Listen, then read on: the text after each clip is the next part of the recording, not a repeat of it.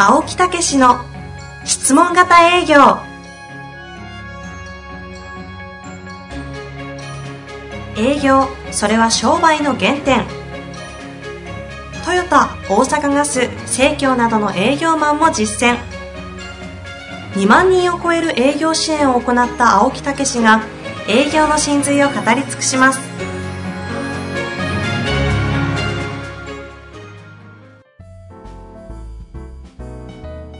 こんにちは、遠藤和樹です。青木武の質問型営業。青木先生、よろしくお願いいたします。はい、よろしくお願いいたします。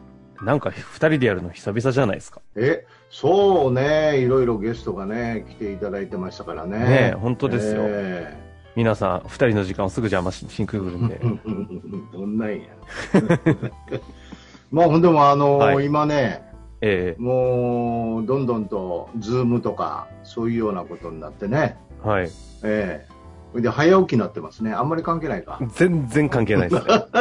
どういう因ズーム果関係ですか？と早起きと、はい や、あのーなんとなく。関係ないって認めてました関係ないどういうことですか？いやー、ほんでもね、はい。もう3時から4時がなんかね、目が覚めちゃうんだよね。何時寝てるんですか？もう寝るのはね、10時とか。9意時か外と、お9時。うん、9時。そりゃ3時に目覚めますわ8。時、晩のさ、8時ぐらいになるとなんかそわそわしてくるんだよ。はよ寝な、みたいな。なんでなんでですか？いや、いや、やっぱりその朝の大切な時間を、あの、自分だけの時間を大切にしたいみたいあなあ、そういうことも。朝早く、起きたいから早く寝たいみたいな。ね。そうそうそう。なやっぱりね、睡眠があれなんで、ああの、ほんでもね、8、9時ぐらいに寝るとね、12、12時半ぐらい目覚めちゃうんですよ。やっぱり3 3時間、そうそう、大体3時間ぐらいでこう1時間半のサイクルだよね、あれあ。レム睡眠、ノンレム睡眠的なやつですか？そうん。それで、まあなんかのそんな面白い話でもなさそうとして行きましょうか。いやいや、ちょっと。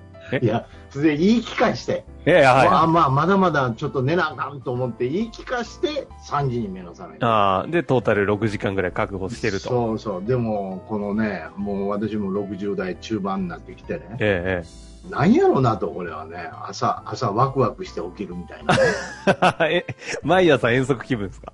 毎朝なんかこう、活力にみなぎって、へね、なんかおかしいなというえ。ね。何？朝起きた時に、ニコって感じなんですか？いや、ニコって今日も、今日も行くぞみたいなね。へえ。それでもうル、ルーチンがあって、こう、もう、腕立て伏せと。目標書いて、ね。はいうん。それでもう、今、中級とか上級のメンバーとかいるわけですよ。はいはい。ね。今、個人的に、こう、グループ少人数をしてて、えそこへこうメールを書いて、その朝からね、うん、パソコンでパーン打ってね、どや？みたいな。朝4時のドヤっすね。そうそうそうそう。鬱陶しいからみんなミュートですよ。そうそうそう。それで、ピンポーンで起きてるやつおるやろな、またか、みたいな。めっちゃ楽しんでるじゃないですか。そうそうそう。なんやろうなと思いますけどね。本当ありがたいことですね。いやーですね。さあ、はい行きましょう。せ 今日ですね、えーはいセールス60歳の方ですね、男性の方からご質問いただいてますので、早速、はいはい早速ご紹介したいと思います。はいはい。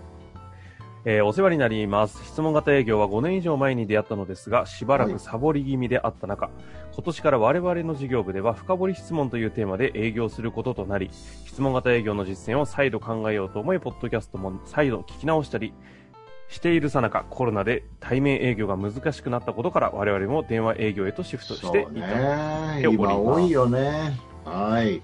現在はお客様に対して電話面談のアポイントを取るための電話をして、日を改めてお電話で商談を進めています。うん。その中でまず青木先生が電話で1時間程度の時間をいただいたという点に驚きました。うん。というのが我々は電話であるため相手の集中力を考えると商談は20分が限界であろうという考えからお客様には20分程度とのお願いをしてアポイントを取っているため電話での新規商品の商談で1時間も時間がいただけるかどうか驚愕とともに不安も感じています。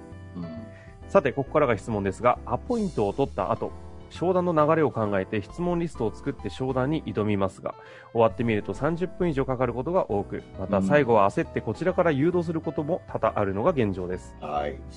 内容は録音して商談後に振り返りをすると、それ以外にも相手と噛み合っていない点など、反省点ばかりが目立っています。うん時間という点では相手の潜在的なニーズを見つけ出すまでにやはり10分から15分は必要となるためそこに時間をかけるとどうしても商品の商談に避ける時間がなくなり場合によってはまた次の週にという具合で時間ばかりがかかっています。うん。電話営業での商談における工夫や気をつけることなどがあれば教えていただきたく存じます。ということですね、はい、えー、ありがとうございます。電話営業っていうね、もうズーム営業に書いたらどうやろうね。い、きなり提案されて ねえ、今、これ、だ相手先がどうないくつぐらいかっていうね、うちでも電話営業の指導をやったりして、はい年配の方にとかね、一般家庭とかいうのもあるし、会社もね、あるんですけどね、なんか会社っぽい感じもするんですけどね。うん、相手がってことですか？そうそうそう、あの、輸入販売ってなってますね、うん。でもわかんないですね。B2C か B かわかんないけど、はい。んなるほど、まあ、まずね、あのー電話っていうことを、もうこれからの時代は電話とかズームっていうのは当たり前っていうふうにした方がいいですよ。ほうほうん、だからここが今までは面会やったのが直接会ってたのがもう電話に切り替わったってう。いうね、うん。うんうんだからそこでちょっと不利よなみたいなねやりにくいよなみたいなそんなこといつまでも思ってたらあかんですわ。うんうんうんうん、もうこれからは電話で当然なんだという感覚でもう商談に臨まないと。え、その電話は当然というのはどうどういう意味ですいやいや、もう電話で商談していくのが当たり前だと。かそれは時代時代は。的にってことですか？そうそうそう。逆に？そうそう。もう、もうそんな時代は終わったではなくて、これから改めてってことですか？改めて。これからはもう IT を使ってのズームやそれからねそういうオンラインでのとか電話とかいう時代なんだっていうふうにそっかそっか。オンライン化していくのが当たり、営業がオンライン化するのが当たり前となるそうと、そうそ再び電話もそっか、オンラインとして組みと考えるわけですね。うそうそうそう。そう。昨日ね研修でねすごいあの女性がいましたよ。アポイント、うん電話であの今ズームで、えーずあの外へ出ていけないでしょ？うんうん。だから電話でのあの話、商談っていうかね、フォローアップをするようになって、ええ外外へこう出ていくとあんまりゆっくり話できないんですけど、うんうん、電話やったらすごくゆっくり話できるんです。だから助かってますって。珍しい意見やな思って。すごいな思って。ああ、もうまさに参考になるお話ですね。そうでしょ？えその方の事例とかで言うと、どんな感じでされてるんですか？いや、だから電話やったらもう、お表で訪ねていくと、いや、ちょっと忙しいとか、なんか立ち話やったらしんどいしんどいとかさ、いうのがあるんやけど、電話やったらゆっくり話できるんです。ちなみに何を商材とされてる方なんですか？それは、あの、いろいろ B2C ですよね。うんうん。うん。いろいろ会員制のそういうね、えーフォローアップというのをやってるんですけど、まあ確かに会員の方ね、ということですけどね。うんうんでも、他の人たちはやっぱり電話ではやりにくいとか言ってるわけですよ。あのメンバーは。でもその人は、なんで？みたいなんですよ。逆にゆっくり話せると。ええ。それで、ちょっと用事とか言うと、あ、結構です、待ってますからって言って、ずっと5分でも待ってて、次どういう話をするか考えてるって言うんですよ。はすごいでしょ？あ。すごいですね。でもそれはもうすでに人間関係がある方に対してっていうこといやー、だから人間関係というか会員さんですけど、初めての方も多いわけですからね。へだからもうそういうふうに当たり前と思ったら、そういう対応ができるんだけど、え。うんうんうん。ああのそうじゃなくて電話でって言ったらすいませんとかこうお願いしたりね、はいはい。ちょっとだけいいですかみたいなね、遠慮気味にやっちゃうから、向こうも、あもう忙しいのにみたいななるわけですよね。なるほど。ええ、だからまずやっぱりそういう電話で、あるいはそういうオンラインでゆっくり話をね、これからはしていかなあかん時代なんで、うんもう当然なんだというふうに思って、むしろ行かなくていいし、向こうもその合間の時間でゆっくりと話できるという感覚を持っておいたら、なるほど。言葉尻が変わってきますよね。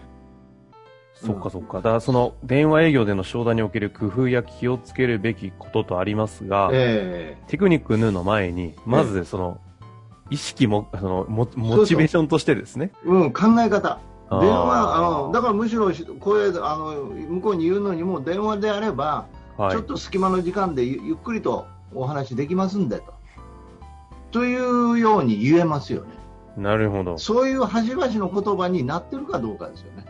そうすると、このええ20分じゃ、20分が限界っていうその考え方自体もそうそう。で、根本が変わります。次ね、次の問題ね。はいなぜ20分で限界かってことですよね。ほうほううん。そういう場所をちゃんと設定してない。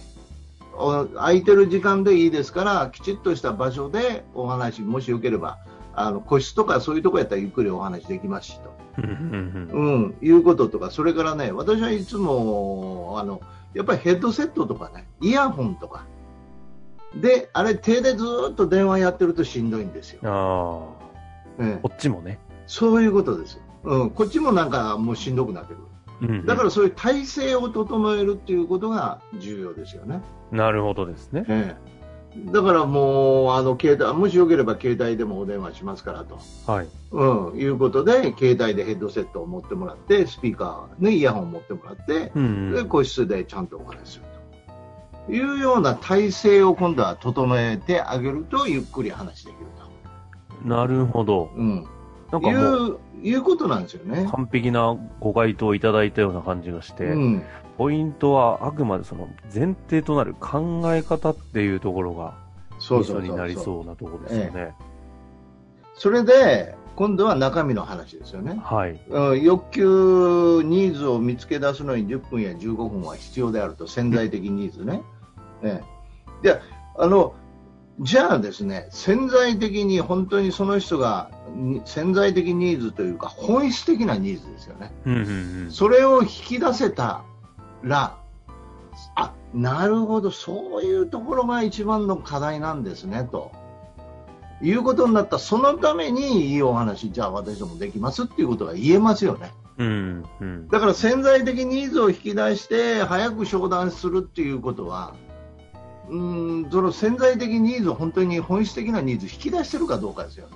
ああ。ええ問うべきは、まずそこですか。そうそう、上辺だけでとにかく早く商談にちょっと引き出しといて、ちょっと早くその商品の話しないとっていう、そんなレベルじゃ申し訳ないですけどね、やっぱり特に電話とかこういうね、あの、ズーム関係とかオンラインっていうのはもっと引き出して引きつけないと。ああ。ええリアルまあの情報がない分、そうそうそうそう。逆に時間かかるよぐらい思っていいぐらい。もう2回でもいいと思うんですよ。うん。その代わりもうそのためのお話をね、次もうしますんでね、なんて言って、分かりましたって言って出てきたらもう決まりますよ。決まってますよ、もう。なるほど。ええ。だからそういう意味のお役立ちっていうんですか、はいはい。相手の状況を整えてあげる。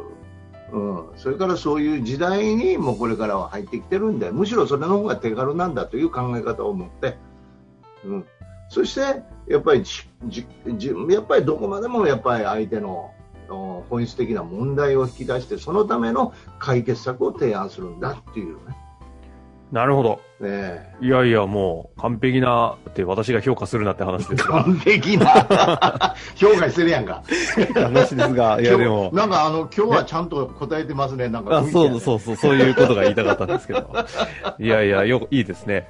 なんかね、せっかく考え方を前提のところをね、お話しいただいたんで、ちょっと青木先生の場合は、具体的な話でば、話があればあるほど、ええ回答もまたこう、具体的にできる方だと思いますので、はいこの回答をね、聞いた上で、どんな商材をどんな感じで売っててっていうところをいただければ、また、そうそうそう。はいまあ、あのーやっぱり私もね、もともとコーチングビジネスから入ってますからね。はい。で、もともと面会一本で、もう相手のところを押しかけて、もうとにかく説得しまくるという説得営業をやってて、ね、まあそう、そ、そこから質問型には変わったものの、やっぱり面会ということを何年も繰り返してましたから。はい。はい。まあそういうようなことで、言いたいことあるんやけどね。調子出てきたから。そうですね。調子出てきたから言いたいことあるんやけど。調子出てきた時にお時間でございます。そうですか。はい。い残念やな。はい。や、残念ですね。というわけで、いや、今日非常にいいお話でした。ありがとうございました。はい。ありがとうございました。本日の番組はいかがでしたか？番組では青木武氏への質問を受け付けておりますウェブ検索で「質問型営業」と入力し検索結果に出てくるオフィシャルウェブサイトにアクセス。その中のポッドキャストのバナーから質問フォームにご入力ください。たくさんのご応募お待ちしております。